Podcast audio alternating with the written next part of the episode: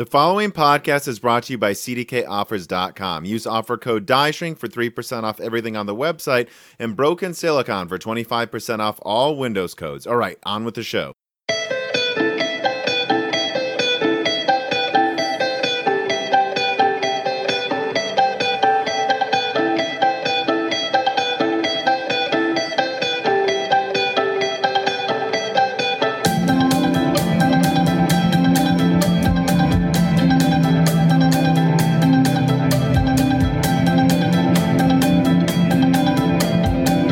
Welcome to Broken Silicon, a gaming hardware podcast. I'm your host, Tom, and, you know, this is the 24th most popular tech podcast in Kuwait, 28th in Belgium. As usual, as I've been doing lately, giving a shout out to the countries that jump up the charts the most in a given week. But enough of that randomness. I'll let my guest introduce himself right now. So, hey everyone, I'm product manager for commercial notebooks, and day to day, you know, it's all about making a lot of decisions for the local market, and also helping, I guess, the sales team excel in what they do. You know, I'm there to support a lot of the business that gets done, but also make a lot of decisions around the product. You know, how it's brought in, what the forecasts are like. And I'm also involved in some PR and sort of customer-facing activities as well. Not as many, you know, these days with the global pandemic going on, but, you know, there is still an element of that. So it's really varied, which I appreciate. And it gives me a lot of hands-on time in, I guess, stuff that I am interested in, right? Which is a lot of the technology side of the business. And I actually do want to try to drill down a little bit on this to give people, and, you know, because we got a mountain of reader mails that we'll be getting to. Some of them I think are really good. Like, what actual decisions do you make on a laptop product that your company wants to launch? Like, what are you actually touching in the process? What are you actually, what's a literal decision you've made? Yeah, I mean, a lot of it really comes down to marketing and product fundamentals around, you know, looking at data in terms of, you know, looking at the market, you know, how many of, you know, X type of product is made, or forecasting decision, right, based on trends, a lot of decisions around how the products are maybe shown or merchandised locally, pricing to a lesser extent. You know, it's a very large organization, so there's a lot of people that handle a lot of aspects that relate to it. And a lot of sort of what we call enablement for sales, right? Like I said, making them excel at their job, you know, in terms of getting back to customer queries, working on, you know, large tenders for customers.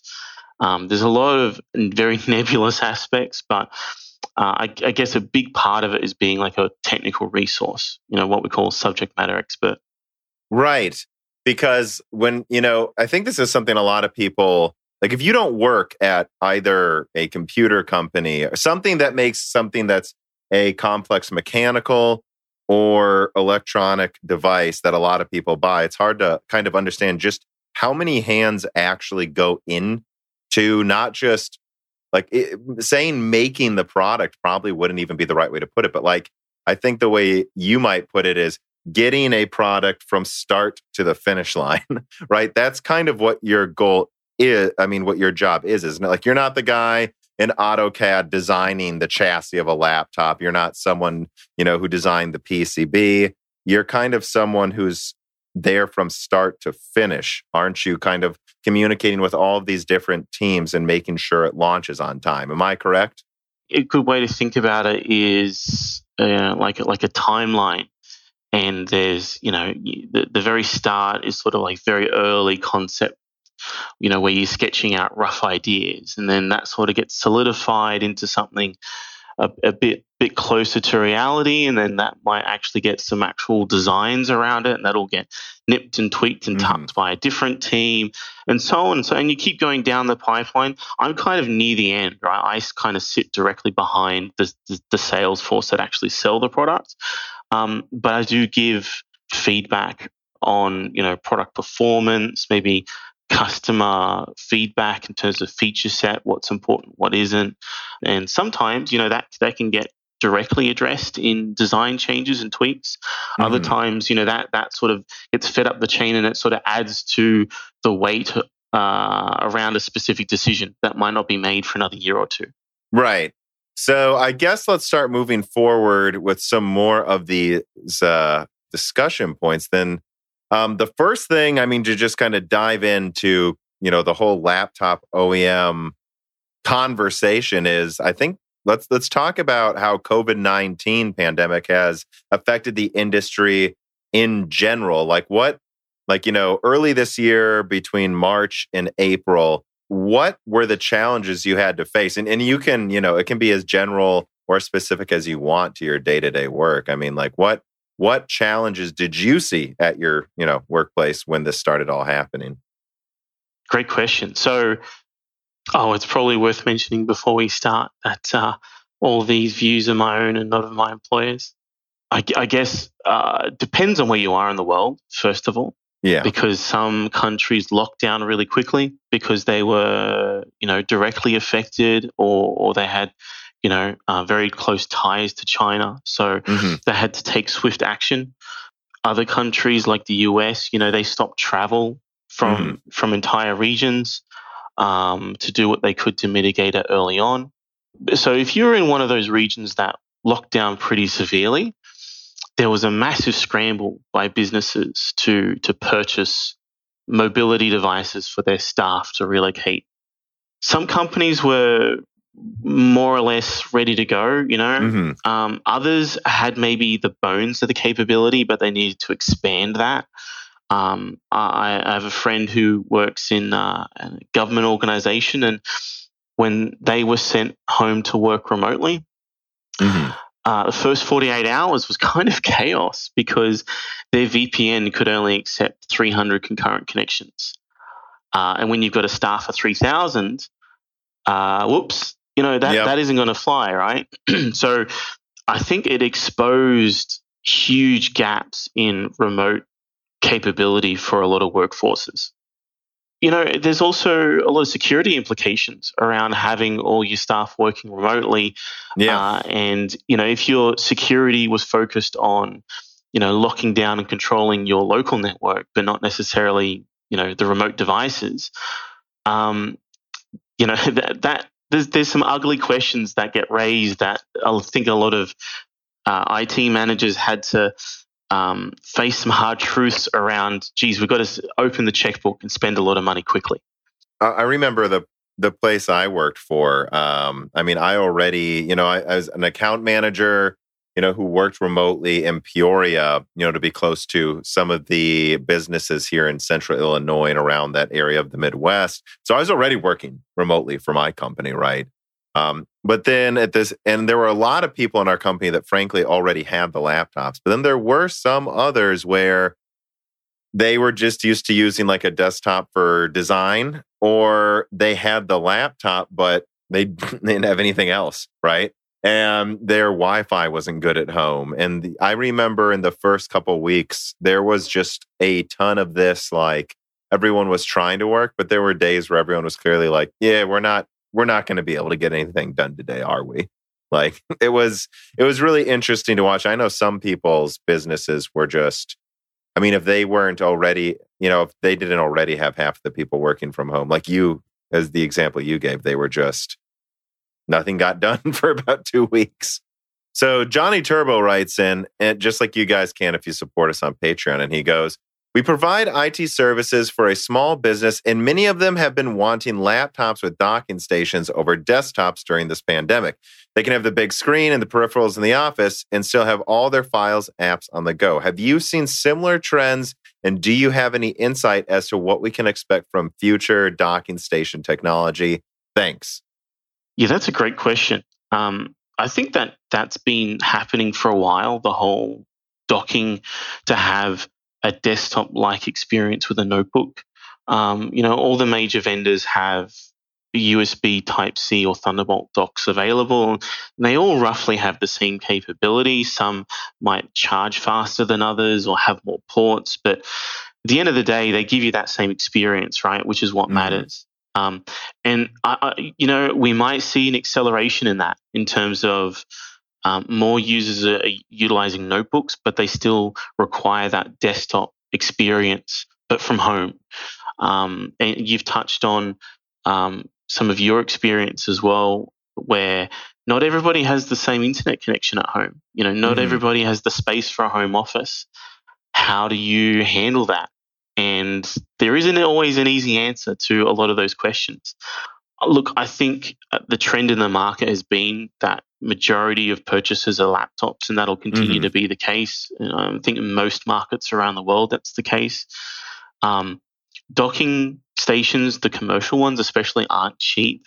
You know, you can buy, you know, a fairly cheap one from Belkin or Targus for $100 or $200, and that's fine, but it might not have charging capability in it, or it might not have, you know, a lot of bandwidth for plugging in lots of screens. So that's where the commercial docks are a fair bit more expensive, but they give you that extra capability.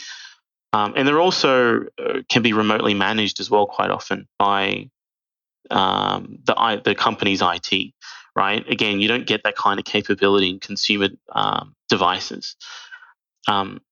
So I mean, that's where I think we'll just continue to move in that direction. I don't think docking station technology is going to fundamentally change that much.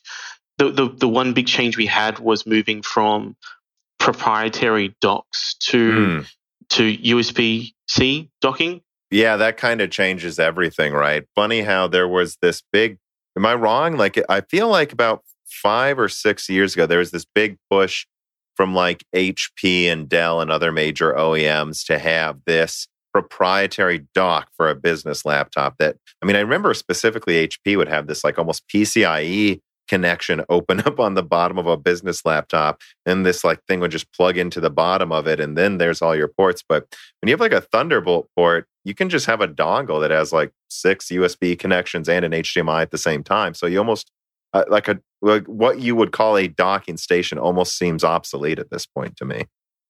Yeah, I mean, all the major OEMs had them. They were kind of clunky. Yeah, they all used like sort of an older style PCIe proprietary connection that would literally click into the side or the bottom of the notebook. Some vendors did try to do interesting things, like Lenovo had one that had a discrete graphics card inside of it. Yeah. For the notebook. I thought that was pretty cool. I always loved that as an idea. But I don't remember it ever catching on or ever being implemented in a way that was truly the fullest potential, from my perspective. Yeah, I mean, there were some advantages with the older docks where quite often the connection was a lot more secure, right? And you could literally lock the dock, so you couldn't remove the laptop from the dock. You know, how important that is, I don't know. But so I guess kind of going back on subject, though, for this reader mail question and this next discussion point, I mean, I think a lot of people, at least I saw in gaming forums online when this lockdown happened, for a lot of people assumed, oh, so people can't go anywhere, so maybe desktops will start taking market share back from laptops. And in fact, right, the opposite has happened. Like, even though people are arguably moving around less, they actually want their computer to be more mobile more. Am I wrong? No, you're absolutely on the head. You know, I think it was pretty obvious, and it was widely reported early on that there was a huge surge in purchasing of notebooks from all the major vendors, because, you know, while a desktop is your best bang for buck device, you know, it has great performance. Even the basic i3 or an i5 desktop will be a fair amount faster than most notebooks you can buy, relatively speaking, right? For a similar amount of money. A notebook, it's a device that has everything built into it, right? It has a screen, keyboard, touchpad, it has a webcam, it has microphones. You know, if you don't even have a headset, you can still participate in collaboration with your colleagues. Whereas with a desktop, you know, not everybody has a home office with a big desk for a desktop and a screen and all that. You know, I've got colleagues that worked in their dining room tables and kind of still do in a few cases because they just don't have the space. So imagine giving that person a desktop and a keyboard and a mouse and like a 24-inch screen and then expect them to set it up somewhere, right? It's just not going to work. And if you ship all these things to them, you know, what if most things arrive, but then like the mouse didn't get to their house, right? At the same time, like there's... That wouldn't be helpful. That, like from a logistical perspective, I can see why if you're a business, it's just like, look, I know if I give them this laptop, they technically have everything they need right when they turn it on. And the support we can give them from IT is this device. We know what camera you're using. We know what mic you're using. We know what mouth, you know. And so the support is a lot easier to do effectively centralized, right? Definitely. Yeah. And I think a lot of people don't realize or understand like how fundamentally critical that is ease of management. That's a big decision in how IT products are deployed and managed or even chosen to begin with. And that's a really important factor when it comes to choosing what device for your employees to use, right? So, you know, deploying a bunch of consumer devices that you might not be able to remotely manage out of band, that becomes very challenging to deal with in this sort of decentralized situation we're in at the moment in a lot of markets. So what would you say is the point of a desktop for a business? Because the more I've talked to you and other people, it seems pretty clear to me that they were already on this trend to switch to mostly laptops. And it sounds like in the future, that's just accelerating now. I mean, what do desktops remain to be used for businesses? A lot of use cases are where you need fixed computing in a situation that employees have a particular workstation they sit down to work at. So I don't say workstation in the high performance sense. I say workstation is in like the actual place sense. So think a call center, right? It's a perfect go-to example for a desktop. Quite often, you know, high schools or colleges that have computer labs. It's another great example. Yeah. I mean, look, that said, right, laptops have gotten vastly better as well, probably just in the last 3 to 5 years in terms of their speed and capability. You know, gone are the days where you'd have a laptop that would take 15 minutes to boot and, you know, battery life was 1 or 2 hours, right? They've come a long way. Well, let's get into that then. So, I mean, can we go 10 years back to like, or more to like 2009 and what you remember about, you know, kind of managing like laptop design back then? Sure. I mean, back then I was literally selling the product, but absolutely, you know, I do remember not necessarily fondly of, you know, what laptops were like back then. And it almost seems a bit crazy in terms of what we put up with. And well, I'm only talking 10 years ago. If you go back even further, it was even more just ridiculous. 15. It's to the point. It's honestly to the point of hilarity. Like how truly, I mean, bad laptops were. I mean, I'll just speak for myself. You know, my first laptop that I got kind of for like 3D modeling and gaming, you know, when I went to college was, you know, I actually thought it had a pretty nice screen, but I think it was like a 19.5-inch screen. So it was enormous. I don't even know if they make, I'm sure there's someone does, but they even make laptops that big anymore. I think they usually max out at about 18.5 now. It was this kind of gorgeous for the time. I'm sure it's junk now if I were to look at it.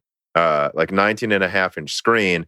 And then I had to decide between like a 70-watt quad core at 2 gigahertz or with no hyper-threading, of course, because we're in the Core 2 era, or a dual core at 3 gigahertz. And I chose the dual core because at the time games didn't really use more than 2 cores.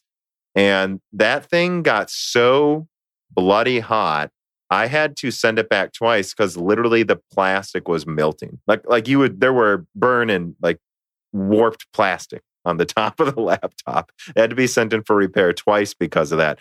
And I think the strongest graphics cards were like You know, now they're putting like 2080 Supers that are underclocked in laptops. And back then, the biggest you'd get, I believe, was like a 60 class, so like a GTX 460, and it would be clocked like half speed. Like I'm saying like 300 megahertz for some of those mobile graphics cards. And then it would melt your laptop.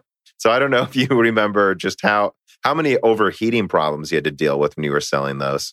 Definitely when it came to cramming high performance components in laptops back then, you know, they were highly compromised, and spending $5,000 on a gaming notebook back then definitely did not give you what I would consider is a $5,000 experience, especially when you compare to what you could get on a desktop at the same time for like $2,000, right? So it's almost like the performance you get for the dollar has vastly improved on notebooks. Maybe not to the same extent on desktops. I mean, yes, it's vastly improved. But it's almost comparable sometimes, right? Like sometimes you can get an insane laptop deal. Like I saw, what was it? Just the other day, I was looking at laptops because I want to be able to do truly high performance editing on the go now. I found a Razer laptop on eBay for $2,500, you know, not used yet, brand new, that has a 2080 Super and an 8-core processor. And I mean, for $2,500, and I understand it's $1,000 cheaper than it usually is, but that's comparable to a high-end gaming desktop. Definitely, yeah. Do you remember an example of a high, you know, what you would put in, I put in air quotes, high performance notebook was over 10 years ago that was a decent seller? Like, what were its specs? Do you remember? Yeah, I mean, definitely this was back in the day where, you know, having a gig of RAM or more was considered a lot. Yeah, so at the time, budget notebooks had under a gig of RAM. Mm-hmm. I think most systems would have sort of 2 to 4. And anything beyond that was considered like pretty damn good. But I mean, this is also very much still in the days of 32-bit Windows. And the whole shift to 64-bit was starting to happen, but wasn't quite there. So there wasn't always a lot of point going beyond 4 gig of memory. You know, mechanical hard drives obviously were king. SSDs were still a glimmer on the horizon, but not really there. So yeah. I mean, they existed, but they were kind of like fawned over for 32 gigabytes as a boot drive or something. Well, I mean, we saw sort of the early eMMC drives in netbooks around that time. You know, that lots of them shipped with 16 or 32 gig eMMC drives.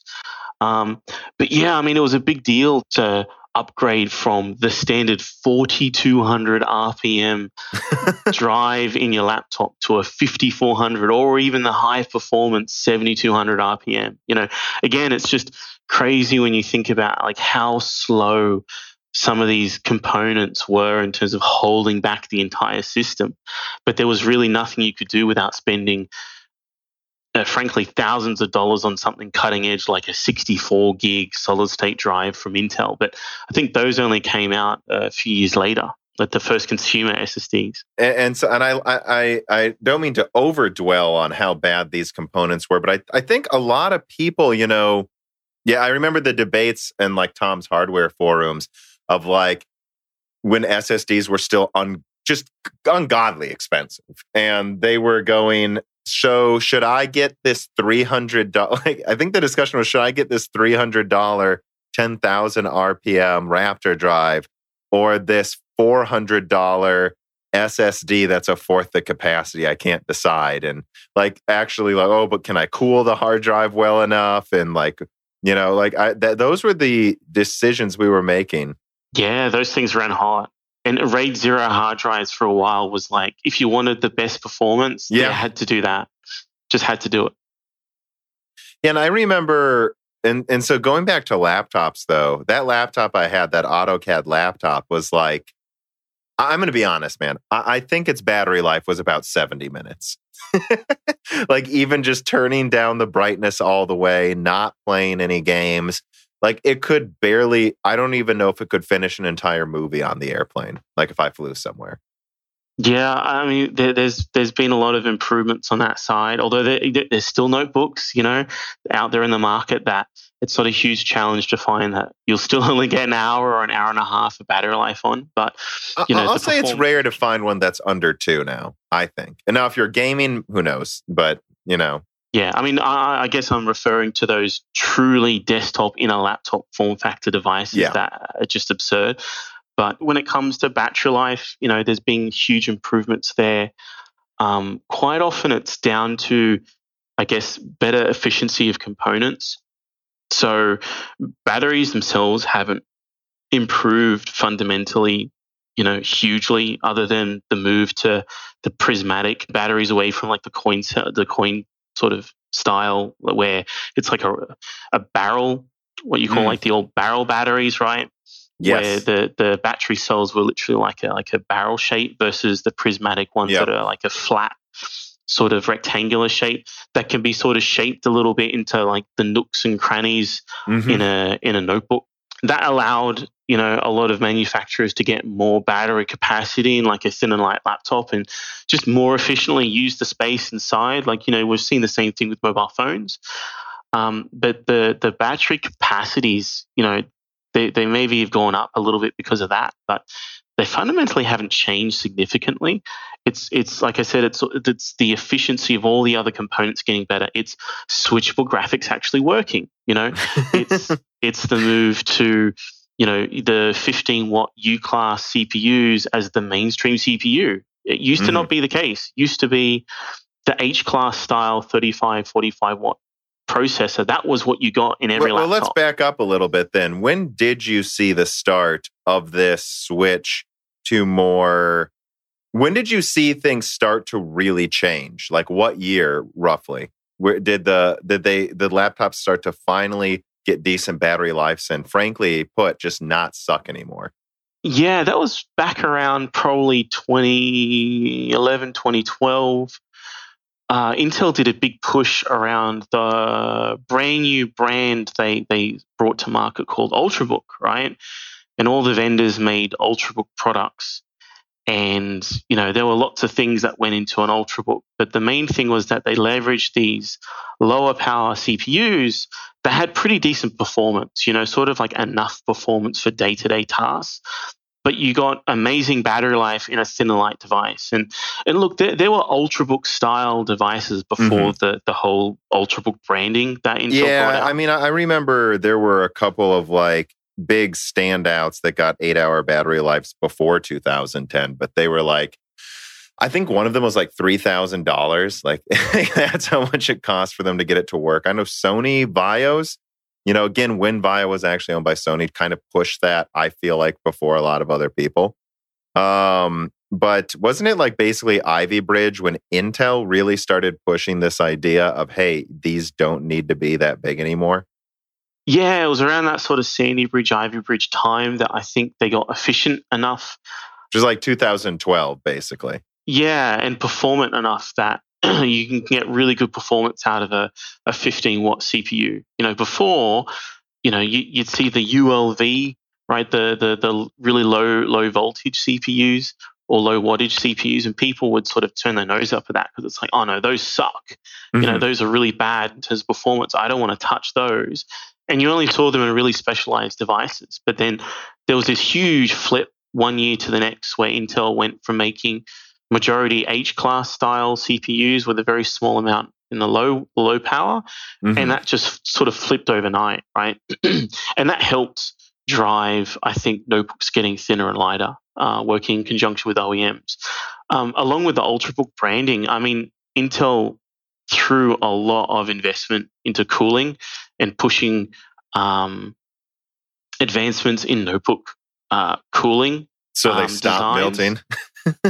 Yeah, exactly right. Or at least they just handle the heat better. And, you know, Intel tends to work really closely with OEMs. They have tons of engineers and they have a lot of their own patents and just oodles of money they throw into R&D in terms of development of reference platforms and reference designs that they can share with OEM partners, right? And fundamentally, there was a lot of that sort of special source cooling technology that went into the whole Ultrabook platform. It wasn't just a brand; it actually did mean a few things that, you know, it was more efficient because of X, Y, Z. Intel developed cooling solutions that were thin enough in terms of like the Z height, right? The actual height of components. Like they had to make fans that were thinner than normal, but could still push enough air. They're crazy thin now in some of these laptops. Like there's, it was an NV13T that I somewhat like almost assumed was fanless, but when I looked inside of it, I'm like, oh no, there really are still vents on this laptop that's half an inch thick at the max, and yet it actually has a fan and a vent. It's just literally entirely silent, and it really is that thin. Like that actually kind of blew my mind. I saw that on MacBooks too, although some of the newer MacBooks don't seem to have nailed cooling as well as I think they used to. Yeah, well, that comes down to, they have Apple has a philosophical difference in terms of how they approach, how to balance cooling versus performance versus heat and noise, right? They greatly value having the quietest notebook as possible. So, they tend to not push their fans as hard. They let their notebooks get a little warmer maybe than other vendors. I think they all have their different approaches in that regard to how they might handle that. Other vendors might be known for being a bit, maybe noisier in terms of their fans, but they might have better cooling as a result. So moving forward a little bit, I've got a reader mail I want to work in here before we completely forget about talking about batteries. Drita Full goes, was there an impact on laptop design after airlines banned the 100 watt hour batteries? That's actually, I think, an interesting question. When I look at laptops, even large ones that have giant batteries, they tend to be around 90. I don't remember there ever being batteries above 100 watt hours. I'm sure there were. Do you remember how big they used to get? Because I honestly don't. Yeah, I don't remember any batteries that were above 100 watt hour like many, many years ago. It's not to say that there weren't products out there. Today, it's pretty rare that you'd find anything over 100 watt hours for that obvious reason. There are a couple of really specialized devices that I have seen that do have battery capacity over 100 watt hour, but they're not built in, right? They're removable batteries. So I think they sort of get around that restriction, because I think that restriction is specifically in regards to built-in batteries. Ah, okay. But also, when you're dealing with a battery that's sort of above 80, 90 watt hours, they're heavy, right? Yeah. You're adding a lot of weight into whatever product it is that you're talking about. So, you're not going to fit these into a 13-inch thin and light laptop. Maybe you'll fit it into a thin and light 15, or even some 14-inch notebooks, I think, have some pretty big batteries in terms of capacity. But you're adding a lot of weight. And so it always comes back to, again, that balance around fundamentally what's more important. Is it battery life? Do we want to compromise on weight to put a bigger battery in here? Or do we want to hit a specific weight target, right? Yes. And John DeLuca asked a similar question. I don't think I'll read the whole thing, but he's basically asking, will laptops finally come out with a larger battery that you can remove? Because that, he feels like maybe that's holding back battery capacity, but I guess let me ask the question this way: were gigantic batteries kind of already on the way out before ones above 100 watt hours were banned? Well, I mean, if you go back far enough, when batteries were removable, you could have like extended batteries, so you normally have like a 3 or a 4 cell built in, and then you could get like a 6 or a 9 cell extended, but it would literally poke out or poke underneath the laptop. They're kind of hilarious because they just weren't efficiently sort of packaged. I don't think we're going to see that again, because laptop designs have become way more integrated. So I don't think you're going to see that sort of modularity of swapping out components.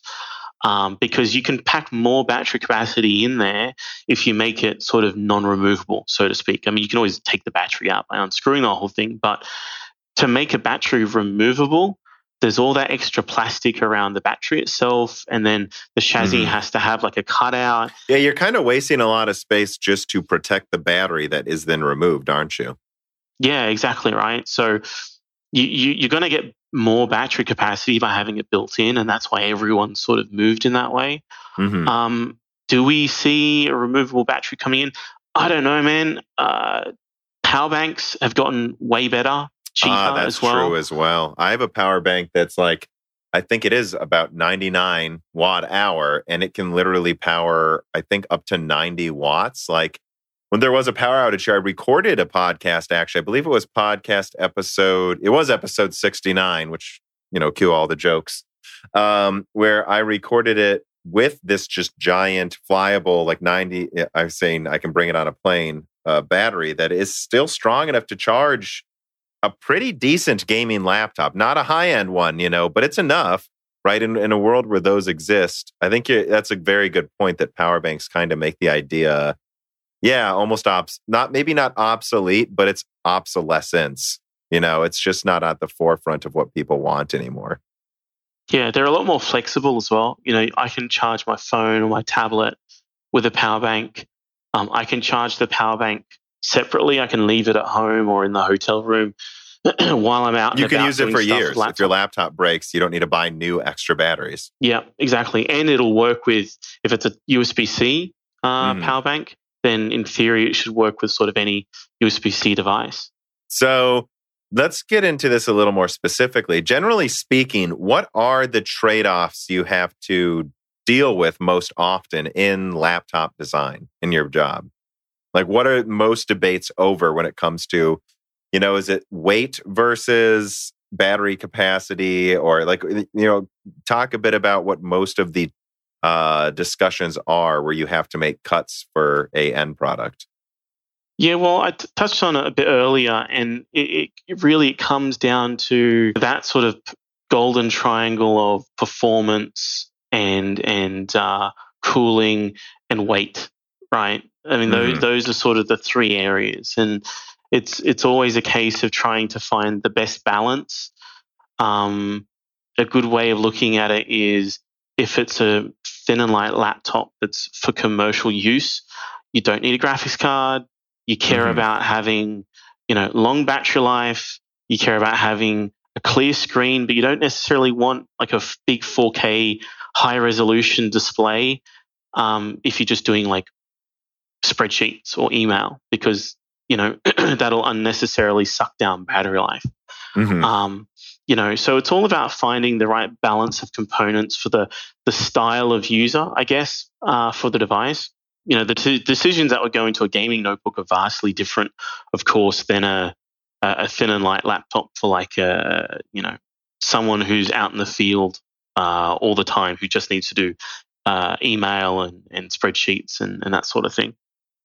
You know, one thing that I find interesting is as APUs became a bigger thing from AMD and, you know, you would say from Intel as well, I thought we'd see more and more the removal of the discrete graphics card. But I'm noticing in mid-range laptops more and more so, I guess, what do you call them now? They call them like high, like, you know, performance Ultrabooks, or I think a term used a lot now is creator laptops, which aren't strictly gaming laptops, but they are basically designed and look like an Ultrabook. But they managed to shove a 2060 in there.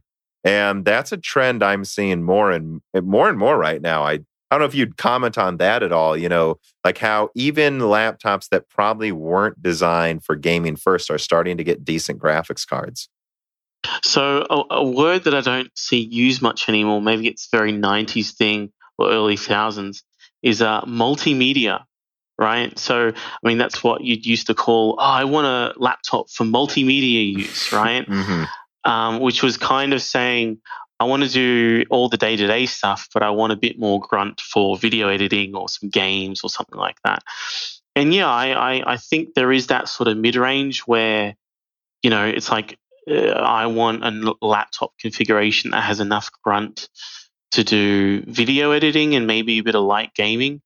I think people need to keep in mind gaming absolutely flogs whatever hardware you do and everything on, right? In the hardware, everything, processor, graphics card. One of the most stressful workloads outside of a artificial benchmark to run on PC hardware. Gaming, as you said, it touches everything. It touches the I/O, touches the CPU, that's right. And we're seeing with the new consoles, it's even going to start probably really thrashing I/O and solid state drives that are going to suck even more power now. Yeah, exactly right. So there is still a space for laptops where maybe they don't even have a 2060 class card. Maybe they have a 1660 Ti or something like that. Again, it's like good enough discrete graphics for maybe Adobe or something that might leverage it, or DaVinci. But you know, it's going to have an i7 or an i9 in there because fundamentally the CPU is still maybe more important for that style of user. So yeah, the creator or creative classification that I have seen used, I'd say that's sort of the new multimedia classification. Yeah, I mean, you've got Nvidia that have the Studio, RTX Studio. Yeah, so that to me is sort of like I work in, 3D modeling or whatever, but I still need some gaming features, right? And I mean, that can be another whole rabbit hole around sort of GeForce versus Quadro and different use cases there. But, you get what you pay for as well, particularly on a laptop. Well, I think one thing we're finding too with this new, or what you would say is reinventing multimedia class of laptops is as CPUs get more powerful and more efficient, you go, we've got some extra space in here, frankly, right? Like people want typically a 13, 14, or 15-inch screen, and they want you to remove the bezels to save space. But once you do that, and once you make it thin, it's like, well, you're not really going to make it thinner than about half an inch, because at half an inch, I think I got a ruler right here. I mean, you're getting to the point where you could compromise, the structural integrity of the laptop if you make it any thinner, right? So you have this extra space. Now the CPUs use 15 watts, and yet they have 8 cores, and they run at 3 to 4 gigahertz. There's room for a 25-watt graphics card, right? That we didn't used to have room, but now we do. And I think it's pretty obvious that if you have 2 laptops, I mean, how much does the silicon really cost? I mean, I know do-it-yourself people pay like $100 to $300 for a mid-range graphics card. I'm telling you, in reality, these things, especially the smaller die ones, like a 1650, those graphics cards probably cost like less than $100 to make. And if you have 2 laptops for $1,200, but one's $1,300, and you can say GTX graphics included, I think that's just a gigantic selling point, and you have the room to fit it, right? Definitely. No, I don't disagree with that. And I think we're sort of on the cusp of having really, really good integrated graphics. So, you've got Tiger Lake with the XE graphics, and from what we're seeing with early benchmarks, that seems like it should be pretty performant. It sort of does beg the question, why do you need an entry-level graphics card anymore in a sort of a low to mid-range laptop if you don't have huge graphics demands, because it's quote unquote, or not quote unquote, but air quotes free, right? It comes with the CPU. And you see what AMD's doing on Renoir as well, in terms of the inbuilt Vega graphics is no slouch either. No. It's not too bad, especially if you go up the stack and you get the more performance SKUs. That integrated graphics is sort of kind of good enough for 1080p gaming for most games right now. Right now. Let's see what happens. Wait for the next gen to really get kicked off. Exactly. That's the only thing I'll say. I mean, look, the high-end Vega SKUs are stronger than the launch PS4, or at least comparable. However, it's about to be a last-gen console. Let me get into some reader mails that kind of relate to laptop design here. So H177 writes in, and he says, now that we aren't traveling as much, everyone I've noticed is really starting to miss having 4 USB ports on their work laptops versus thinness and lightness. Can you please give us our USB ports back? Well, I think the industry is slowly marching towards USB-C ubiquity, right? We're not there yet. We're still in that sort of messy, painful transition period. And let's just say that the USB consortium hasn't brought out the greatest branding around all of the permutations of USB. You kind of yeah, it's kind of random what they named them. Like, because what 3.1 is like twice as fast as 3, so why isn't it called USB 4? I found that a little odd. It's horrific, right? So when you look at laptops and you want to try and make something as thin and light as possible, because it seems like fundamentally everyone wants devices to get thinner and lighter, right? Mm-hmm. That's the industry we've got. That's the direction that the industry. All things considered, if you can just make it more portable, that's good, right? Yeah. Yeah. Battery life is good enough. Performance for day-to-day stuff, it's good enough. Gaming is something different. But, you know, if that's all you need, then thinner and lighter is welcomed. So when you get to a certain thickness of a laptop, you need to start making decisions around compromises, right? Mm-hmm. So there's a reason why we don't have VGA ports and Ethernet ports in laptops anymore, right? So not only do some of those standards, they're kind of dead, but also you physically can't fit them in anymore. And when you look at a lot of laptops that are super thin, there's only enough room for a USB-C port or a Thunderbolt port, mm-hmm. right? Now, some vendors have done clever stuff. So HP on their Spectre laptops have like a little drop-down hinge for their USB-A ports on a couple of the Spectres. Cool idea. That's really cool. I don't know how durable that hinge would be over, many, many years. But that's a cool design, I'll let you know if one breaks. So far, no problem. Okay. After a few years. Okay. Fingers crossed, right? And I'm tough on my stuff. So, when you start getting to a certain thickness, you need to make decisions around what do you want to keep in and what do you want to remove. Now, all those comments are more in regards to consumer devices. When you look at commercial products, whether it's from Dell or HP or Lenovo, they all have USB-A ports still, as well as mm-hmm. Type-C and HDMI. And some of them still have Ethernet. And quite often, they'll have Type-C for power. So it's like they've found, I think, a good middle ground for mm-hmm. commercial users, because they absolutely still want USB-A. It's fundamental to... I think you have to include a couple of USB-As. Just, you have to. I mean, because it sucks so much when you just can't plug in something. Yeah, when I've got maybe a colleague that has a notebook that only has Type-C ports, I always say, welcome to dongle life. Mm-hmm. I say while I hand him, one of several various dongles that he needs to plug like a USB key in or a display in or whatever, right? Mm-hmm. So like I said, we're still in that sort of messy in-between transition phase, but we're getting there, right? More and more peripherals are coming out with USB-C ports, more hard drives, more mice, even headphones and phones themselves are using USB-C, particularly to charge. So it's funny, we haven't seen, this whole revolution with all peripherals with USB-C. So there's, try and find a USB-C speaker that isn't like a crappy travel speaker. Oh, yeah. Right? That hasn't happened yet. So I think there's certain categories that they still need to get USB-C ports built in, and you're going to have other areas like AV, right, home theater setups. Mm. They're going to continue using HDMI, right? Mm-hmm. They're not going to move to USB-C, maybe for peripherals to connect in, but that's fundamentally not going to change. So it is. I think there's a good question around like, how long is it until we fully in a USB-C world? I don't know. I think the transition is going to be 10 years.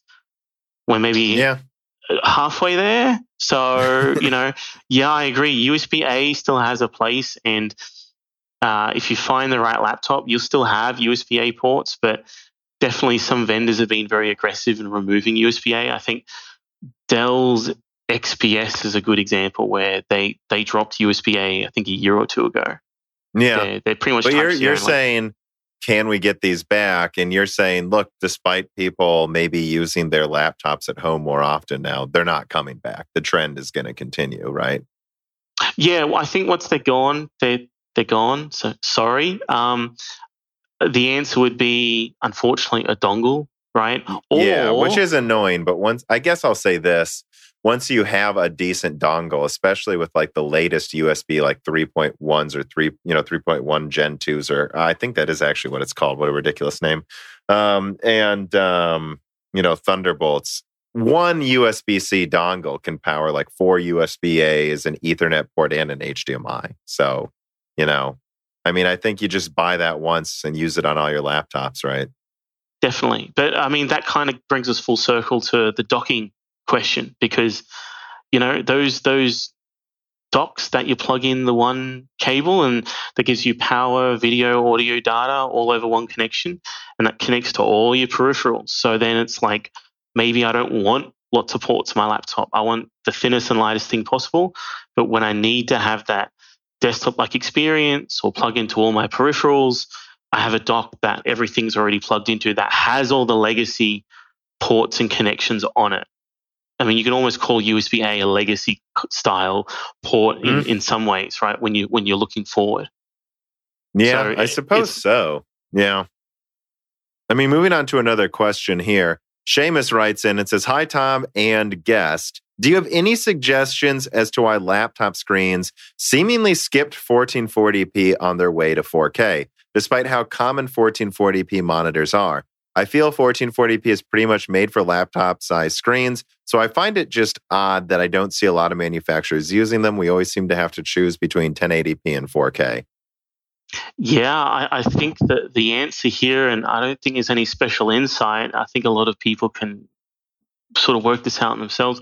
Marketing. I mean, having that 4K sticker slapped on the box, it can be powerful for a lot of consumers out there. And, you know, the industry, 4K is a selling point. 1080p or 1440p is not a selling point. You know, look at the confusion over 1440p with the Xbox Series S unveil, right? A lot of people don't understand that. That's still a pretty good resolution, but because it's not 4K, it's crap. You know, it's not what I want. So I kind of agree. 1440p is probably the sweet spot for, you know, 14, 15-inch screen sizes. If you want sort of like a 1-to-1 pixel scaling or 100% desktop scaling, yeah, 1440p would be great. You know, there might be 1440p displays coming in the pipeline. You know, I think we also need to remember that OEMs are limited by the component manufacturers.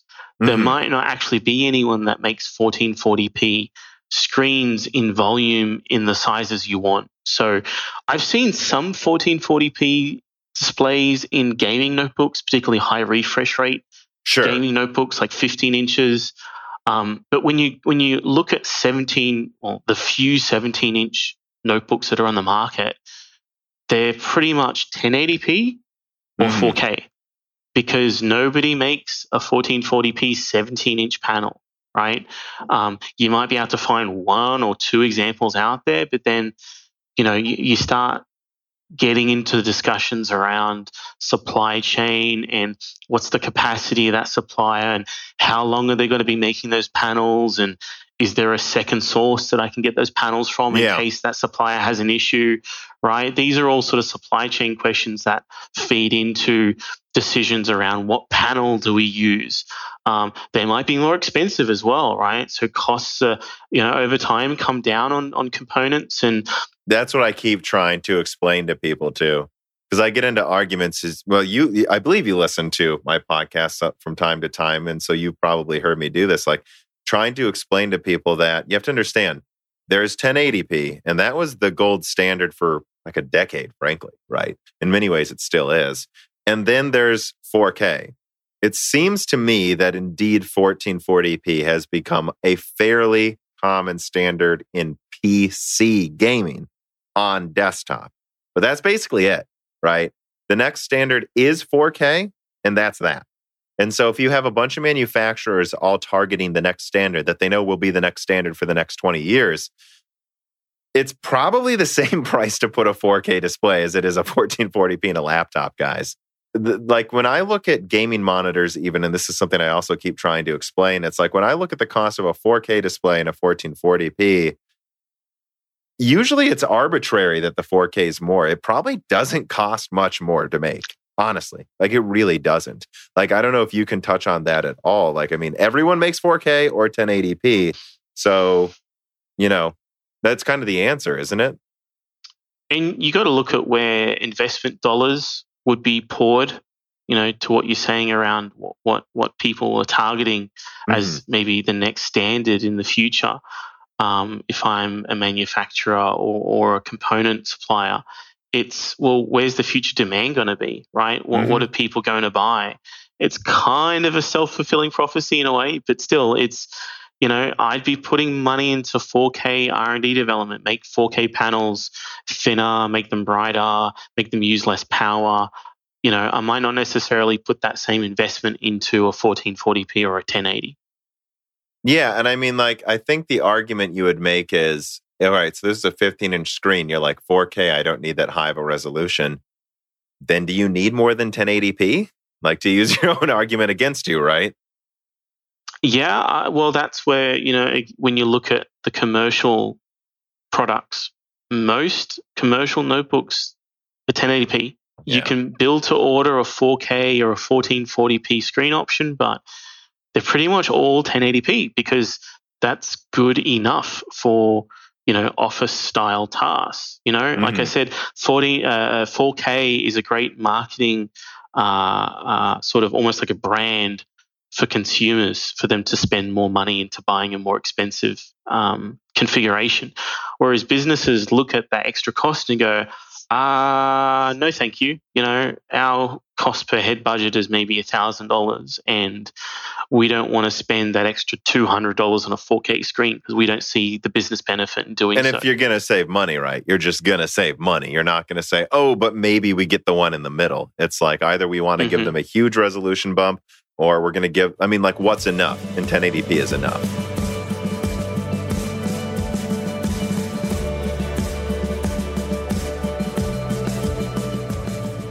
Gosh, Reese, why does Windows 10 Professional have to be so expensive?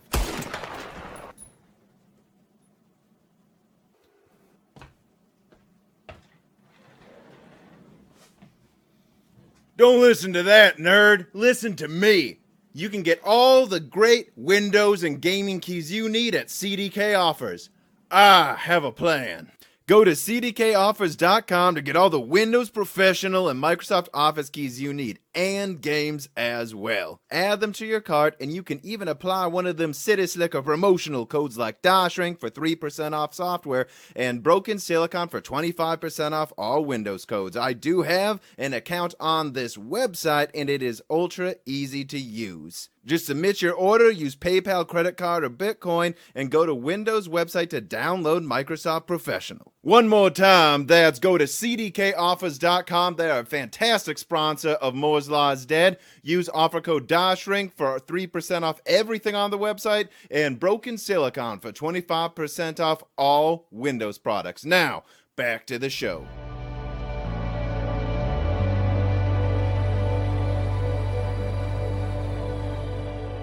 So let me see here. So DJ5K writes in and he says, it seemed like basically all laptop OEMs were sleeping on Renoir until it launched and subsequently it went viral due to its high reviews. Why was that? And what has happened afterwards?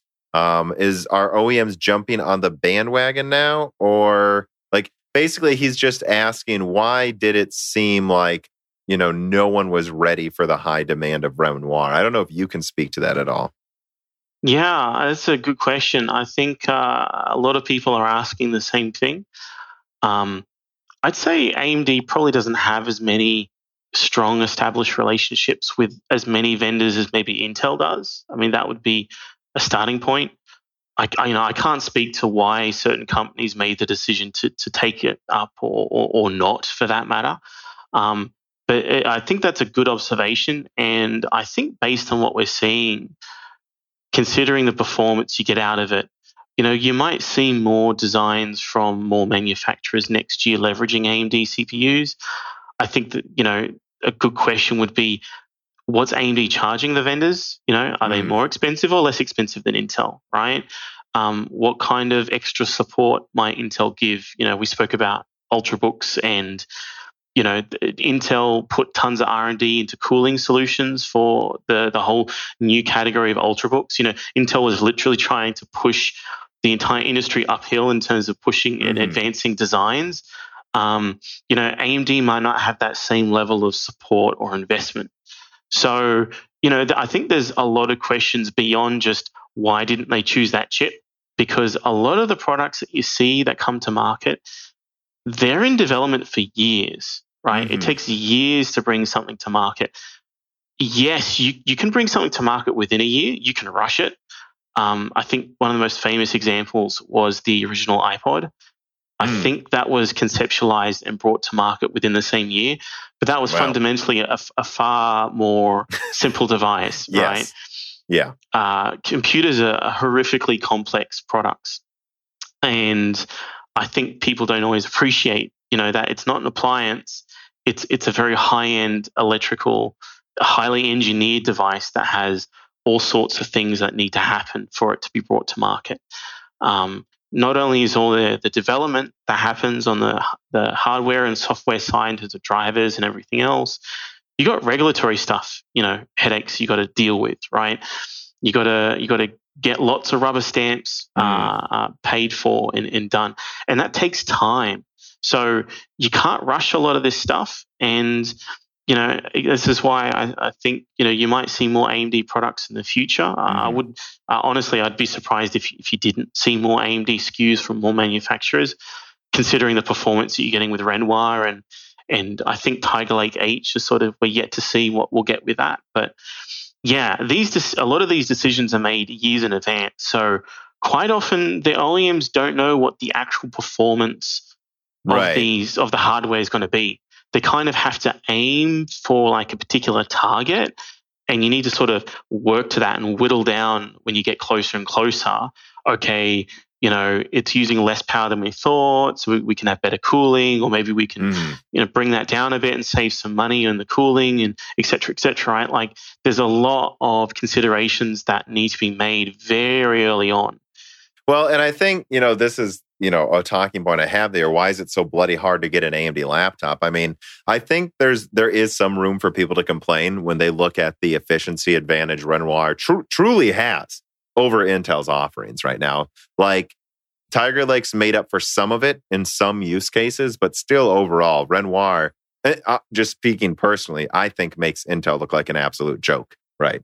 In the laptop space. And yet almost, I mean, a lot of, like if you go to Razer's website, they only have Intel CPUs still. There's a lot of OEMs that I would argue effectively are only selling Intel. I know they may have a couple token AMD offerings, right? But like, I think before we get into that, I do want to point out to people, it is way better than it was a few years ago.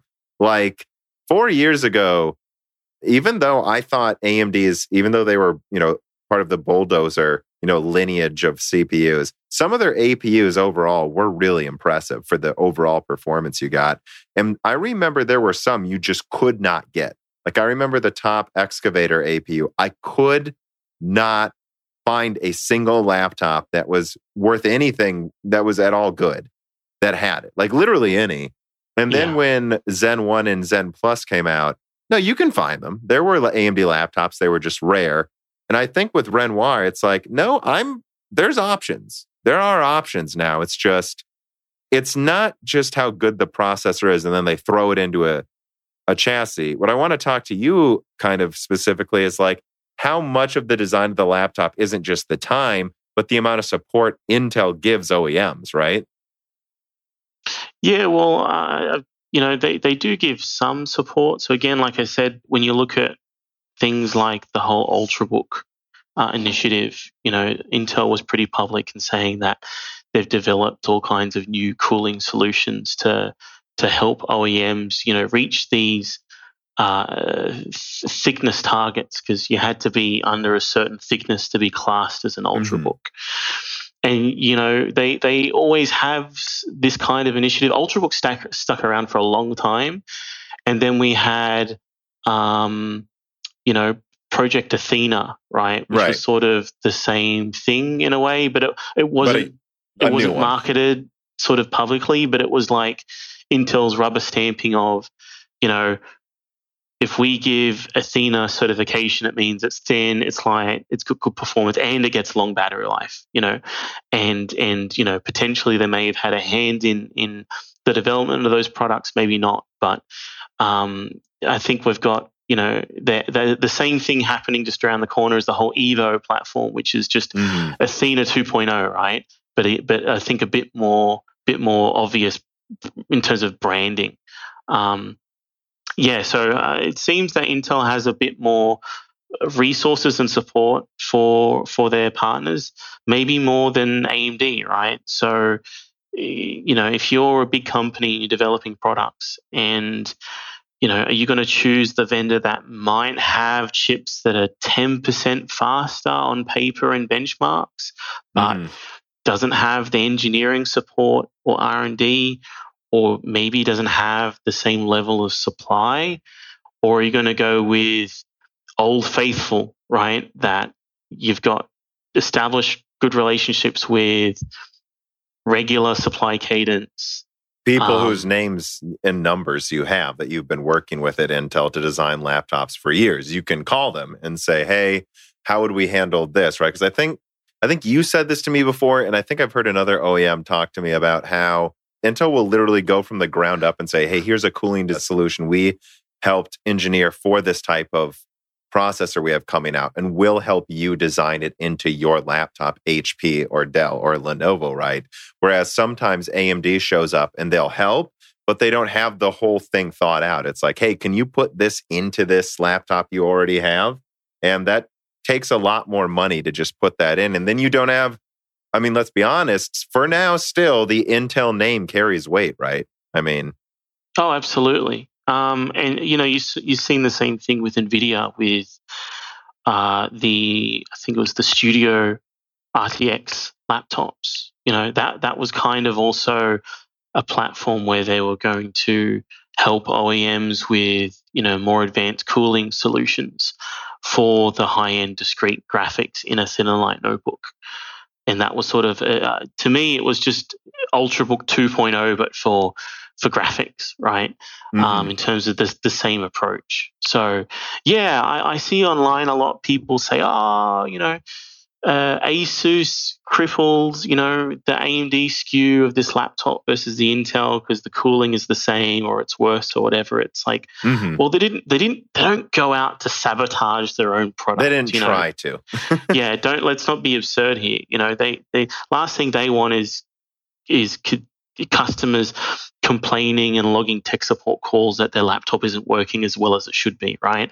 So they're going to make a product that's capable, but to what extent, you know, they're going to have resources to put into the design? I don't know. That's a good question. You know, if we see more and more amazing AMD products come out, then you'll have more and more vendors interested in utilizing AMD platforms, because ultimately, it's what the consumer wants. And if the consumers are going to turn around and say, we want AMD products, and I'm not talking about the vocal minority, right, that always want the latest and greatest. I'm talking about big businesses that will turn around. And I think you're starting to see that now too. Yeah, there's definitely, I think, more acceptance in the, let's just say, compared to a few years ago, where AMD was always seen as like the cheap entry-level option and that was it. It was Intel or bust, right? Now I think a lot more organizations are at least, they may be open to consideration around, you know, they might say, well, you know, the old adage, nobody ever got fired for buying IBM. I think the same thing applies today with PCs, right? Nobody ever got fired for procuring Intel. You know, it's the tried and true product. So why change? Why introduce risk in terms of a fundamental change in vendor or product? Yeah, I mean, the way I see it is I think especially in the mid-range gaming laptop space, you're just going to see AMD take a ton of market share because the most vocal people for the best performance for the price are gamers, especially mid-range gamers, right? But I think what you're going to see is a kind of mix of both over the next year and the ultra high end, simply because Intel's brand name with a lot of gamers still carries weight, even if maybe I would argue sometimes those gamers have no clue what they're talking about when they recommend Intel, the high end. And I think in the low end, the fact is Intel has this advantage in scale where they own their own foundries, and I've seen the numbers, like sometimes OEMs are getting i7s for like $50 each, right? Like they're a lot cheaper than they are on Newegg, by the way, guys. And so, you know, it says i7, there's an Intel sticker, and you're right, it opens Word, and I don't think anyone's complaining with whichever processor it has. But I do want to kind of move on to a sort of a final leg of this conversation here. And it started off with this reader mail question. Luca writes in and says, why do so many vendors use crappy thermal paste when they spend so much money on all of these other components, including the cooling system in a laptop? I mean, MX4 thermal paste can remove 10 degrees Celsius at times compared to the cheaper stuff. Yeah, I mean, I can't directly answer that because I'm not a thermal engineer. And, you know, I don't have full insight into, you know, how those decisions get made. But I think that 5 to 10 degrees, I mean, that's probably a very niche situation. Maybe there was really crappy applied thermal paste in the very beginning. And look, there's tons of guides online that say, if you remove the standard thermal paste and you use this, you know, aftermarket stuff, you can get 2 or 3 or even maybe 5 degrees better. Sure, right? Absolutely. But, you know, I think you got to think about how much that stick of thermal paste costs you. $5? $10? Mm-hmm. I think his argument would be, though, isn't this, you know, a $2,000 laptop, though?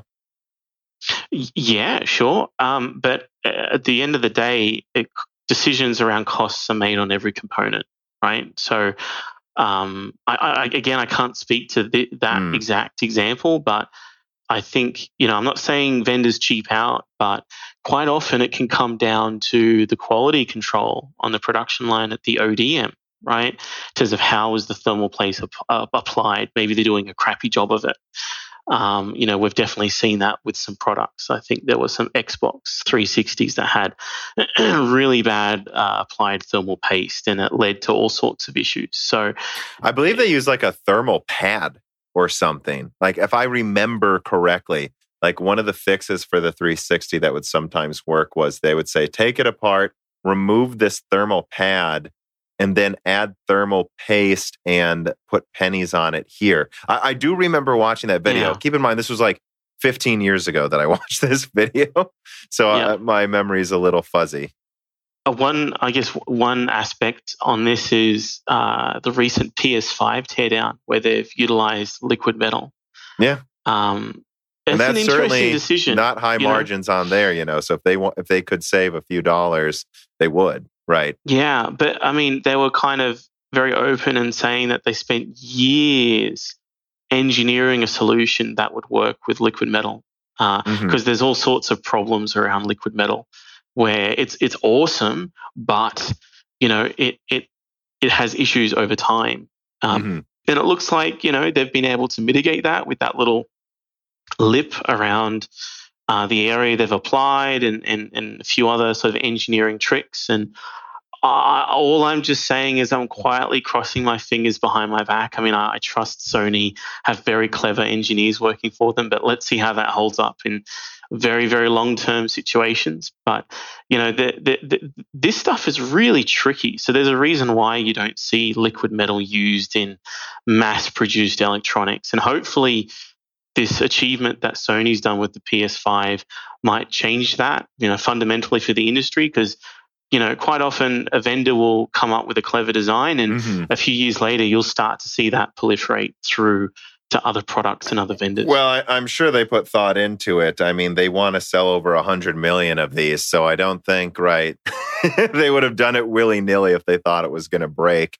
I think exactly. And I think just the standards have changed too for some of these high-volume devices. People expect their stuff to work now. Like if you think about especially older consoles, and we put up with some really shitty reliability, didn't we? Compared to now. Like, my God, everything used to break, in my opinion. Like, it's just ridiculous. An example I want to give, though, about the thermal paste that I think a lot of people might miss is, so when you put this great, and I have MX4 thermal paste, right? When you put this thermal paste on your personal device, you unscrew the laptop very carefully. You know, you probably heat it up first, right? And then you unscrew it delicately, take off this heat sink. Use alcohol, be very careful. Here's the bare dye. And then you'd very, carefully and delicately put on this perfect dot of MX4 and then close it up and seal it just perfectly. Yet, Dell or HP is producing millions of laptops, right? On an assembly line. There's not typically someone there hand assembling this super delicately. So what you have to ask yourself is, well, maybe this thermal paste is better. How well does a giant vat of it, not a little syringe in your hand, a giant vat of it keep over hours on an assembly line? How easy is it to transport? Does MX4 last very long before you apply it once you've opened it? Can this take being on an assembly line and sitting in a vat for hours making millions of laptops? And then also the machinery to make like a newer XPS or something, they're using a lot of the same machinery they've been using for 5 years. So liquid metal would be better, but is that on the assembly line? How much does it cost to upgrade that component on the assembly line? I think you touched on it, right? Sony's doing this now. They're putting in the effort. I wouldn't be surprised when you look at these vapor chambers going into laptops and stuff, if they're starting to do this and plan for this as well. It just takes years to implement it in an assembly line situation. And it's very different from when you're delicately taking apart your favorite laptop at home over an hour, right? Exactly. Yeah. And it's not Dell, HP. It's also the ODMs, Foxconn, Compal, Winstron, right? Like, you got to work with these guys to get that stuff rolled out, and they are their own businesses. They might not necessarily have the capability, or they might be able to do it, but not in the way you want, or whatever, right? So, yeah, there's a lot of challenges that goes into why not just use better thermal paste, right? I mean, it's like, Yep, that's a whole box of worms to open up there.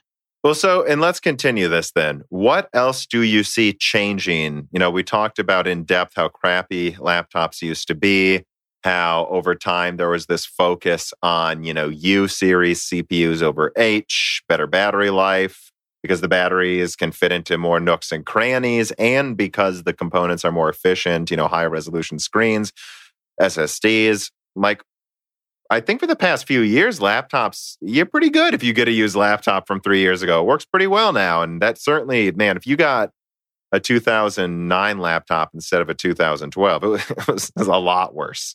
Like, where do you see laptops changing over the next, 3 to 5 years? I don't think they will change that much, frankly, right? So when you look at industries, and they sort of go through periods of rapid innovation, and then they plateau off for sometimes a long time, sometimes it might be a short time before the next sort of big innovation. We haven't really seen a lot of changes fundamentally for probably the last 5 years or so. I'm not sure that we really will for the next 5 years, other than everything getting thinner, lighter, more efficient, more powerful. The laptop itself isn't going to go away, right? I agree. I think that's a design we like, Right? Yeah. Tablets came and went. We thought tablets were going to demolish laptops, and tablet was going to be the new mobile sort of device form factor. Didn't happen, right? I like laptops. I like the compact kind of Ultrabook netbook design where, hey, guess what? If you close it and you drop it, it's protected. The screen isn't exposed. When you open it, you can put a touchscreen on a laptop. And frankly, I think it's almost as easy to just carry around an ultralight laptop that's opened up as it is a tablet. Just use the touchscreen, and then you have a keyboard sitting there. I agree. I think laptops will remain the standard, and they will just maybe fold and have a touchscreen, right? Yeah, I mean, we've seen, laptops do interesting things like have 360 hinges, or the likes of Microsoft have made sort of detachable style products, I guess better, more refined. But when you look at really what sells in volume, it's the humble laptop. and that ain't going away anytime soon. Even, you know, 360 style designs, I don't think that's going to take over and become the standard form factor, right? Because I think you find, right, even if you can fold it open and use a touchscreen, like if it weighs 5 pounds, I don't want to hold that in one hand. Right? Yeah. And that adding that glass in adds weight, adds cost. How many okay, so you know the 360 style form factor. How many people do you see in the wild, you know, depending where you are, obviously pre-COVID, right? In the wild, actually folding it over and using it, or bonus points for folding it over and using it with a stylus, right? How many people do you actually see using that? Those look so nice in advertisements, though. It looks great. You know, it's. I'm always reminded of the Steve Jobs quote around we don't sell the sausage, you know, we sell the sizzle, or there's a general sort of marketing philosophy around. Don't sell the steak, sell the sizzle.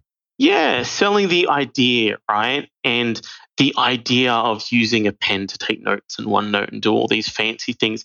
It sounds great, but I don't think many people really do it. I've tried really hard several times to use a 360 style device with a stylus, and it just doesn't work for me, right? Some people it does, sure, but I think they're significantly in the minority. So, you know, Microsoft have done such a great job around pen and handwriting recognition. It's almost freakish, you know, how terrible my handwriting is and how well it'll pick it up. But I don't want to say it's all for waste. It isn't. It's pretty cool technology, but I just don't see that shift happening, right? I think the humble laptop with the touchpad and the keyboard is going to stick around. Screens will get better. Webcams will get better. They'll get thinner. I was going to touch on that, right? Luis Correa writes in and says, when are we going to get decent webcams finally? And it's really insane. You know, I look at laptops for the channel for mobile editing.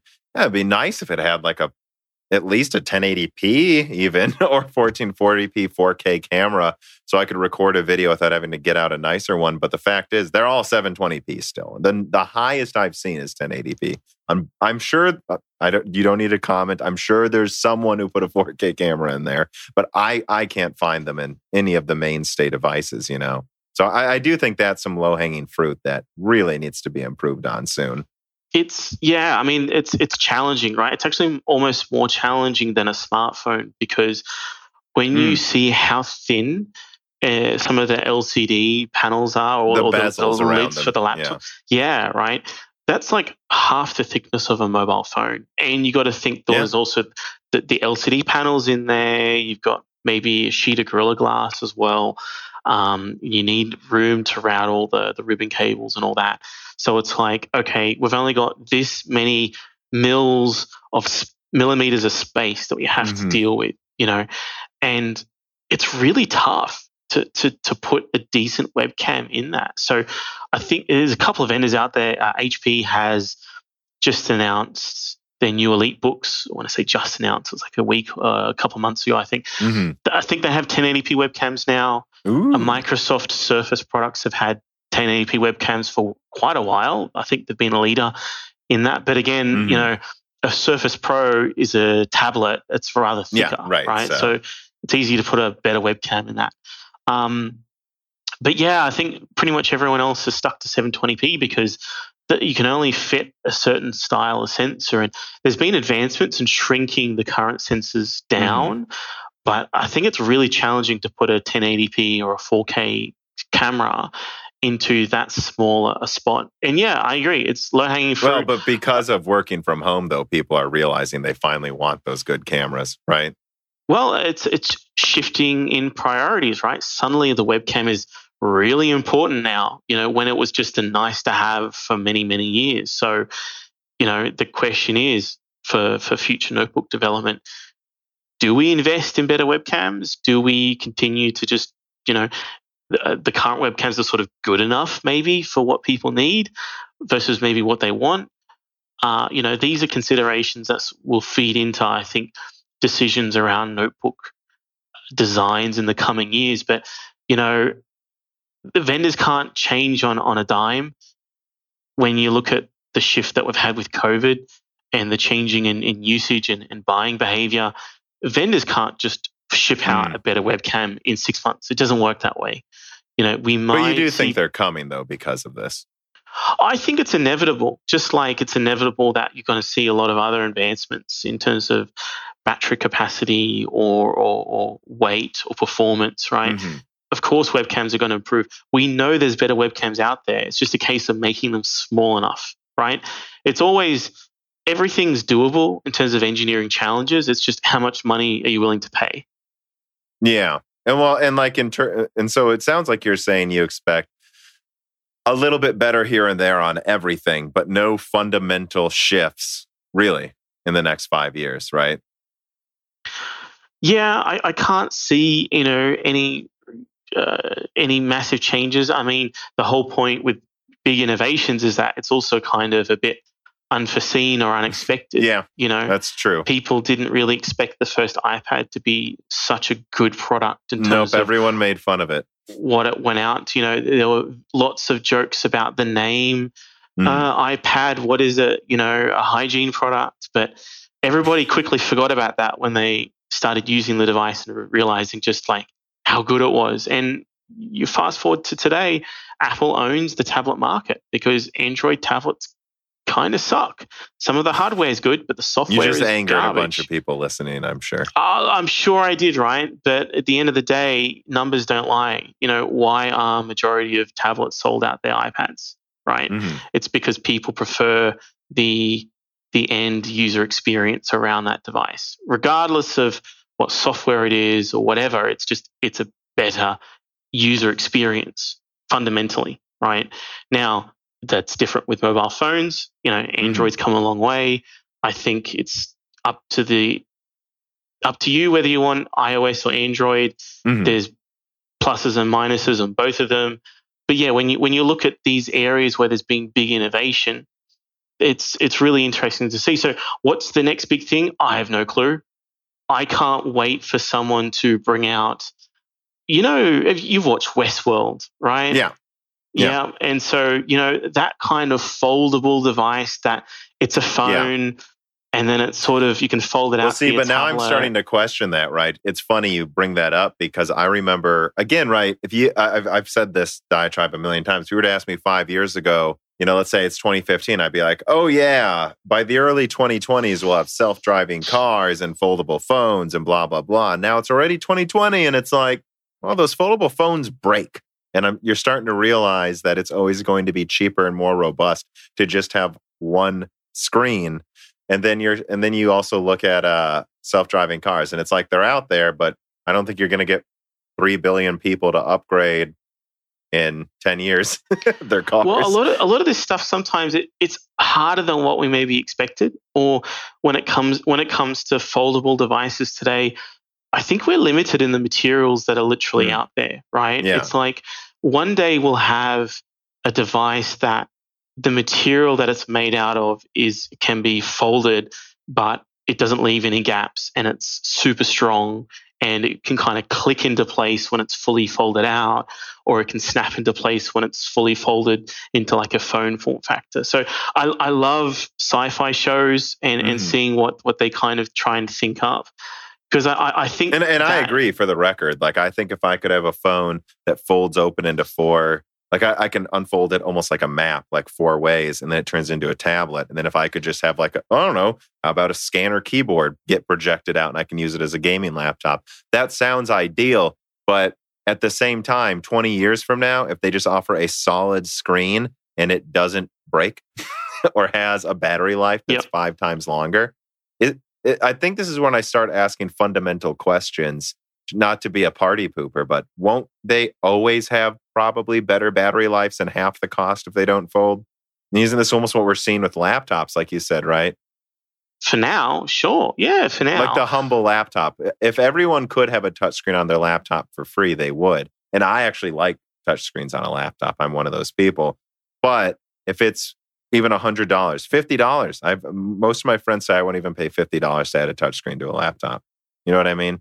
Yeah. So it depends on what people actually see value in, if they see value in it, sure. You know, if it's marketed in a slick way and there's actual real world usage for particular things, then sure. I mean, unfortunately, the app ecosystem, native app ecosystem on Windows has been pretty garbage when it comes to touch support and pen support. Yeah.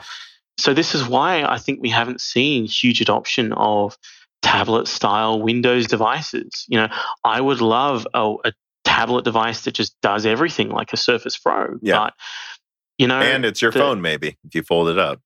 Maybe, right? But at the end of the day, like the software ecosystem just isn't there on Windows to have that sort of iPad-style experience. So, you know, I think we'll get there one day. There needs to be a lot more advancements in wireless connectivity as well.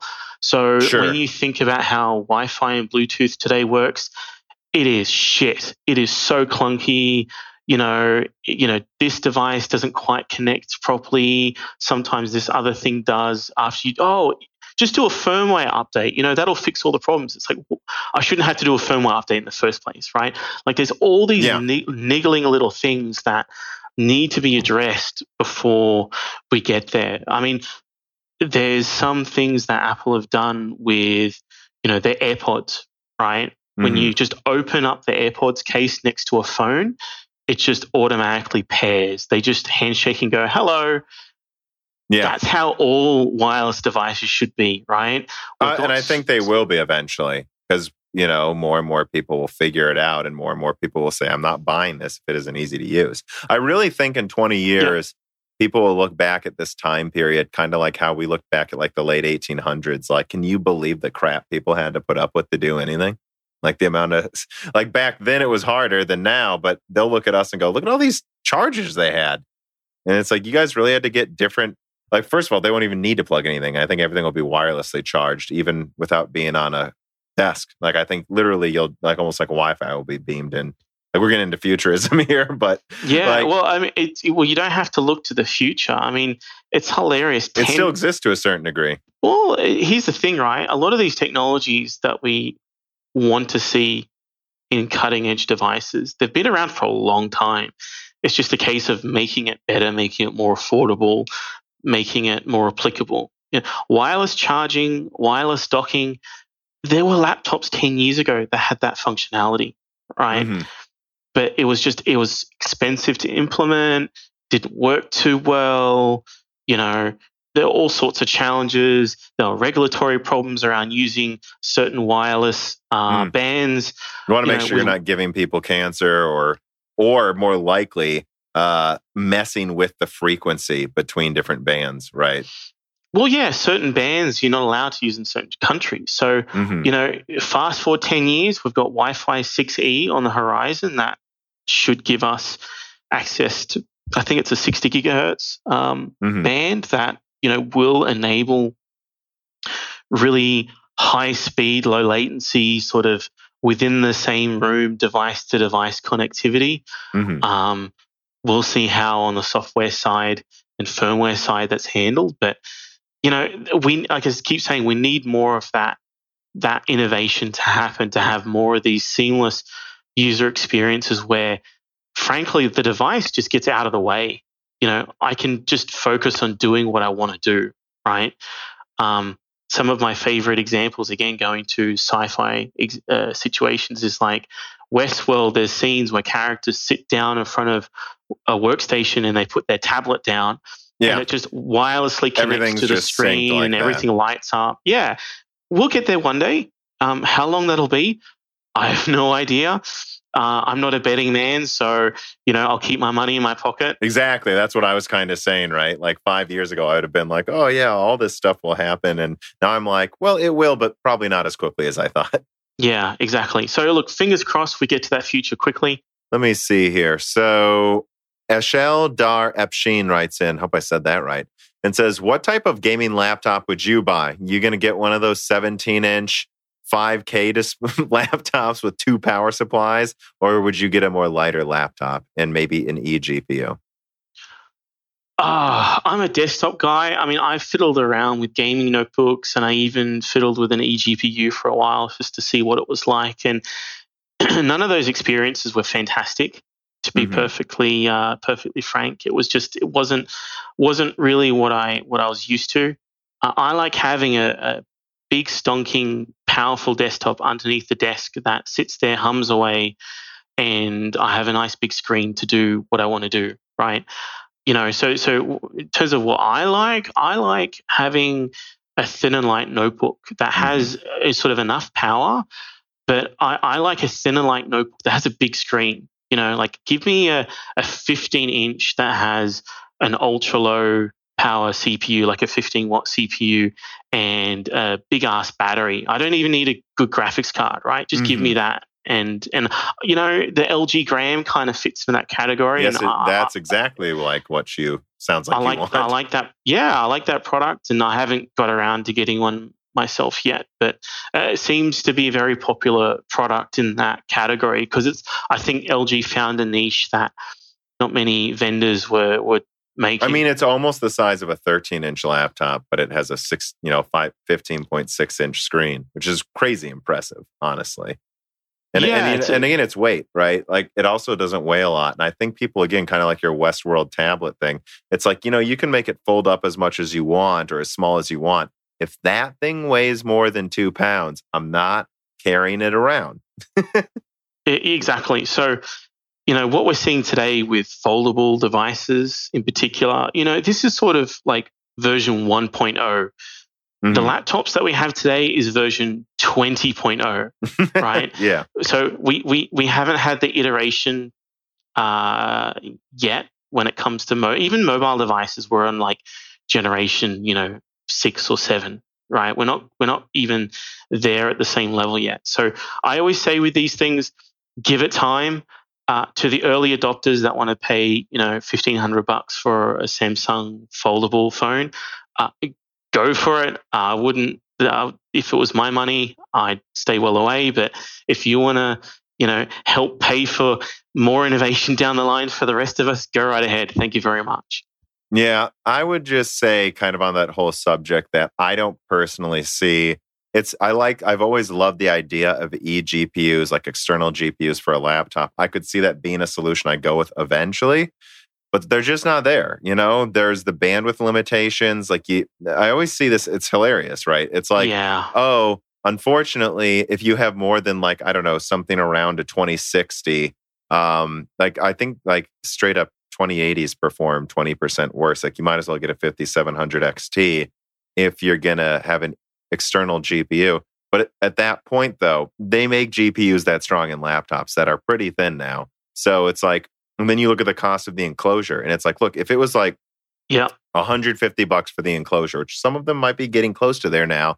And I could put... Some are there, yeah. And then I could put like, I don't know, whatever it is. I guess now an RTX 3080 or whatever big Navi is in there. And that whole thing didn't lose performance compared to if it was in a desktop, then it makes sense. But if you tell me this external GPU costs $400, or the enclosure does, and then you tell me I'm going to lose 20% performance, I might as well just get a thin laptop with a 2070 built into it.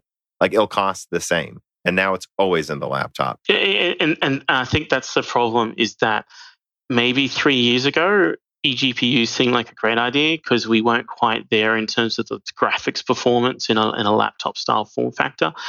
But because Turing products just got so good, Well, really with Pascal too, right? Oh, well, no, totally. Sorry, with Pascal, they just got so good on the mobile side, and I guess Turing was more of an iteration of that. Then, that kind of I think killed a lot of that eGPU market because you've touched on the problems there, which is there's always a performance overhead, so you're always sacrificing performance. And the cost of that kind of setup is always going to be more expensive. So it's like more expensive than a desktop anyway. So it's like, well... Or close enough where it's like, just build a desktop and get a thin and light laptop, or just you have the money, get... I mean, like I already mentioned it, I saw a Razer laptop that has a 2080 Super in it. I mean, and after everything's said and done, you're spending like an extra $500 to just have it built into your laptop. So just do that. Yeah, so graphics cards just almost got too good in a lot of ways. And eGPUs never really came down that much in price. You can get cheap ones, but then you're compromising on, you know, it can't charge the laptop or it doesn't have lots of ports. Because I look at it as I want it to be almost like a dock. If I'm having a box sitting on my desk, it better also have docking capability as well.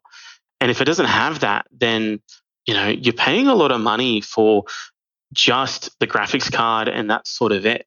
So I think eGPUs, it's always been a super niche thing. And because the volumes aren't high, you're not going to see a lot of money put into R&D of that. Like you said, there's all sorts of bandwidth limitations with Thunderbolt. You know, I don't think Thunderbolt 4 is really going to help us out drastically either. Well, in that again, regards. Like we keep getting better connections with more bandwidth, but we also keep getting stronger graphics cards that need more bandwidth. Exactly. Yeah. So I think you're right in that it seems that discrete graphics in notebooks has kind of killed the need for an eGPU. You will always find niche use cases where an eGPU makes some sort of sense. But you know, all of the complication around driver problems and early on they weren't really plug and play and this and that. And it's like the whole thing felt a little duct tape at the very beginning and it's gotten a lot better than where it started, but it's still not quite there for it to be just a seamless plug and play experience for me to say, yep, if you want that set up, go for an eGPU. Because fundamentally I always say just go for a good desktop and a thin and light notebook. If you can buy an older Spectre or an XPS on sale, I think that's sort of the sweet spot. Jessica writes in and says, do you think the trend of OEMs such as Dell and Lenovo shipping laptops with Linux, and I know HP used to do that too, is there a market niche created by MacBook moving to ARM for them? Or I guess the question is, do you think Linux as a standard shipping operating system from OEMs will increase, stay the same, or it's just kind of a thing that pops up every now and then? It's a good question. I think it'll stick around. I don't see Linux fundamentally getting better. It would be nice to have more choice in the desktop operating system space. It's really Windows or nothing. And Windows does some things really well and does lots of things really badly. We were talking about it before we started. Oh my God. The problems I have to deal with some of these months. It's just ridiculous. Yeah. So Linux is important for some users. As much as people will love to tell you, I don't think Linux is still quite there yet for the average user. And I think fundamentally because it just doesn't have the sheer amount of share in the market. If you Google laptop problems, you get answers to Windows PCs and how to fix problems via Windows. Linux has the issue where not just what flavor of Linux, but what version of Ubuntu or you know whatever you're using, right? I kind of wanted to see Ubuntu succeed. Not that I really care for Linux personally, but it would just be nice to have more choice. But it seems that you know, long term, Windows isn't going away. I was ranting about this on my last live stream. I really think our best chance is if SteamOS really would have taken off and they just charged $10 for it. Because you need a multi-billion-dollar company to take a version of Linux, in my opinion, and make it work with tech support and just turn it into a competitor to Windows. And people will say, oh, Ubuntu is. It's like, it's not. It is not. It is not comparable. I'm sorry, guys. And I use Linux in college all the time for all different types of applications like Mathematica and stuff. And so I know how to use Linux. I'm just telling you, for the normal person, it's not there. And I really think Valve could have done it if they put in the effort. But I think they were just kind of playing chicken with Microsoft. Yeah, it definitely, Steam machines kind of came and went quite quickly. Quicker than I thought they would. Even I wasn't sure they'd even do well. I didn't think it was really going to go anywhere. It was an interesting idea, but I sort of looked at it and was like, gamers aren't crying out for an alternate solution. Maybe businesses might down the track. I don't know. Yeah, it's interesting. Although on the flip side, using gaming as like a lever to increase market share of that kind of Linux-based product would have been very interesting. Yeah, I think they could have done it. They just did not see it through at all. That's a fun thought exercise. If Steam OS was suddenly this third real sort of competitor, yeah. I think it'd be better if it was, and I'm still mad at them, as you can tell from the tone of my voice. All right, I have one more question here. Griff De La Griff writes in and says, any news of OLED screens being cheap enough and better at resisting burn-in? Are we getting closer, or will OLED never be standard in laptops? Well, I think you see in the notes, I just ordered an OLED laptop and I only paid $1,400, Griff De La Griff. So I'm seeing OLED becoming much more standard in laptops soon. But what would you say? I would say, just this is my personal view. From what I've seen, I've had the same laptop side by side, same model. One was standard 4K LCD, high quality 4K LCD. The other was the 4K OLED. Unless you had like a very dark black picture, which is what OLED is good for, you couldn't really notice a huge difference, right? Now, it's fundamentally different on like a TV, where you can push up the nits and all that in terms of the brightness, because you can draw a lot more power and everything else. But in a laptop... So the black's more obvious. Yeah, but in a laptop, power efficiency is really important. OLED screens are great, but they suck a lot of power. Isn't that funny too? Because I remember when they first started talking about OLED in 2012, one of the big things was, and they're so efficient. And then, I don't know. They seem to use a lot of energy. They're efficient maybe versus plasma, but definitely not versus typical. Yeah. Pour one out for plasma. What a great technology, but it had its issues. When it comes to OLED, though, there are fundamental problems around power usage that are not going to go anytime soon. Not to mention that there's only, I think, Samsung is the only, was it Samsung? LG. LG. Yeah, LG's really although the Samsung's only... Samsung's going to soon, so that will help with the pricing competition soon. Yeah, because exactly, Samsung was kind of doubting OLED, and now OLED's taking over the high-end TV market pretty rapidly, and phone, and I think Samsung's realized they should take it seriously. So just to be clear, I'm a huge proponent of OLED. Yeah, well, I think it comes down to when you hit a certain point in the contrast and how good it is for the average person. Do you care if it's above a certain point? Professionals sure as hell do. But to the average person, no, they care about, is my laptop going to get me that 8-10 hours advertised, and is it going to be thin and light, and can I get it under $1,200? Which is the thing, right? I didn't set out to get an OLED, but I got one on the way that was $1,400 and has like an 8-hour battery life. So it's like, hey, I guess it's. I think it just launched actually, and I got a deal because, I still have a company discount technically active from when I used to work at one company. So I don't know when I see but I think even new without the discount, it's like $1,500 or something. When I see a $1,500 kind of mid-range gaming laptop, equivalent gaming laptop. It's actually the new NV15 with an OLED screen. I go, oh, okay. Well, they're coming down in price, though. You have to admit that, I think, because they used to only be in like $2,000 laptops. $1,500's pretty cheap. Yeah, they seem to be available at more price points and more levels. So, look, at my heart, I'm a technologist. I love technology in all its forms. I would love to see OLED proliferate everywhere and mini LED, micro LED, all these standards. Let's have it take off, because LCD panels haven't really, again, when we talk about stagnation, they haven't changed a lot since we moved to LED backlit displays, right?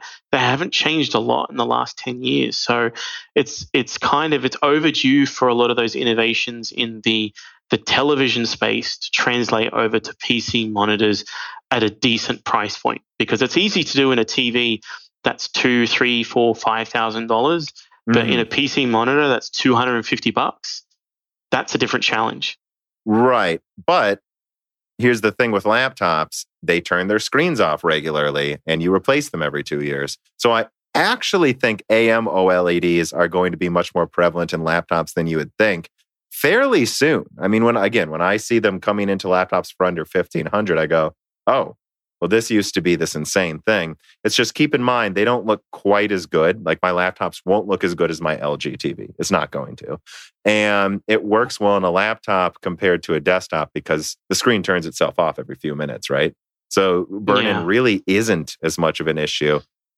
I guess that's my answer, is I think it's going to be more prevalent in laptops than you might think. It's just, it's not going to be the standard in laptops, probably ever, because of how cheap and energy efficient, like you said, right, LCD is. And when it comes to desktops, honestly, I'm becoming less and less optimistic on how long it's going to take for them to finally give us 27-inch OLEDs or micro LEDs. Exactly. All right, well, I think that's all the questions that we have time to get through. We've been talking for quite a long while here.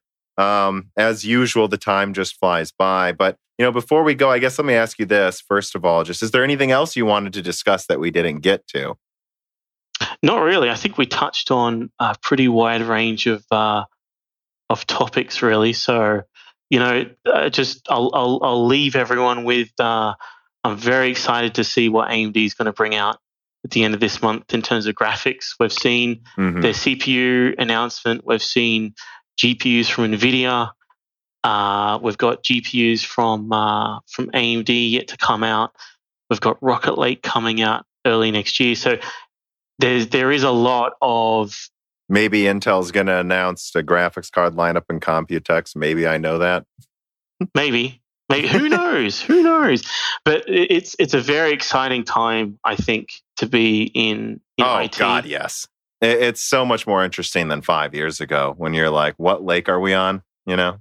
Yeah, exactly. There's, I'd say there's a lot more innovation from a CPU point of view than we've seen. We've seen a lot of stagnation there, and it's awesome to see.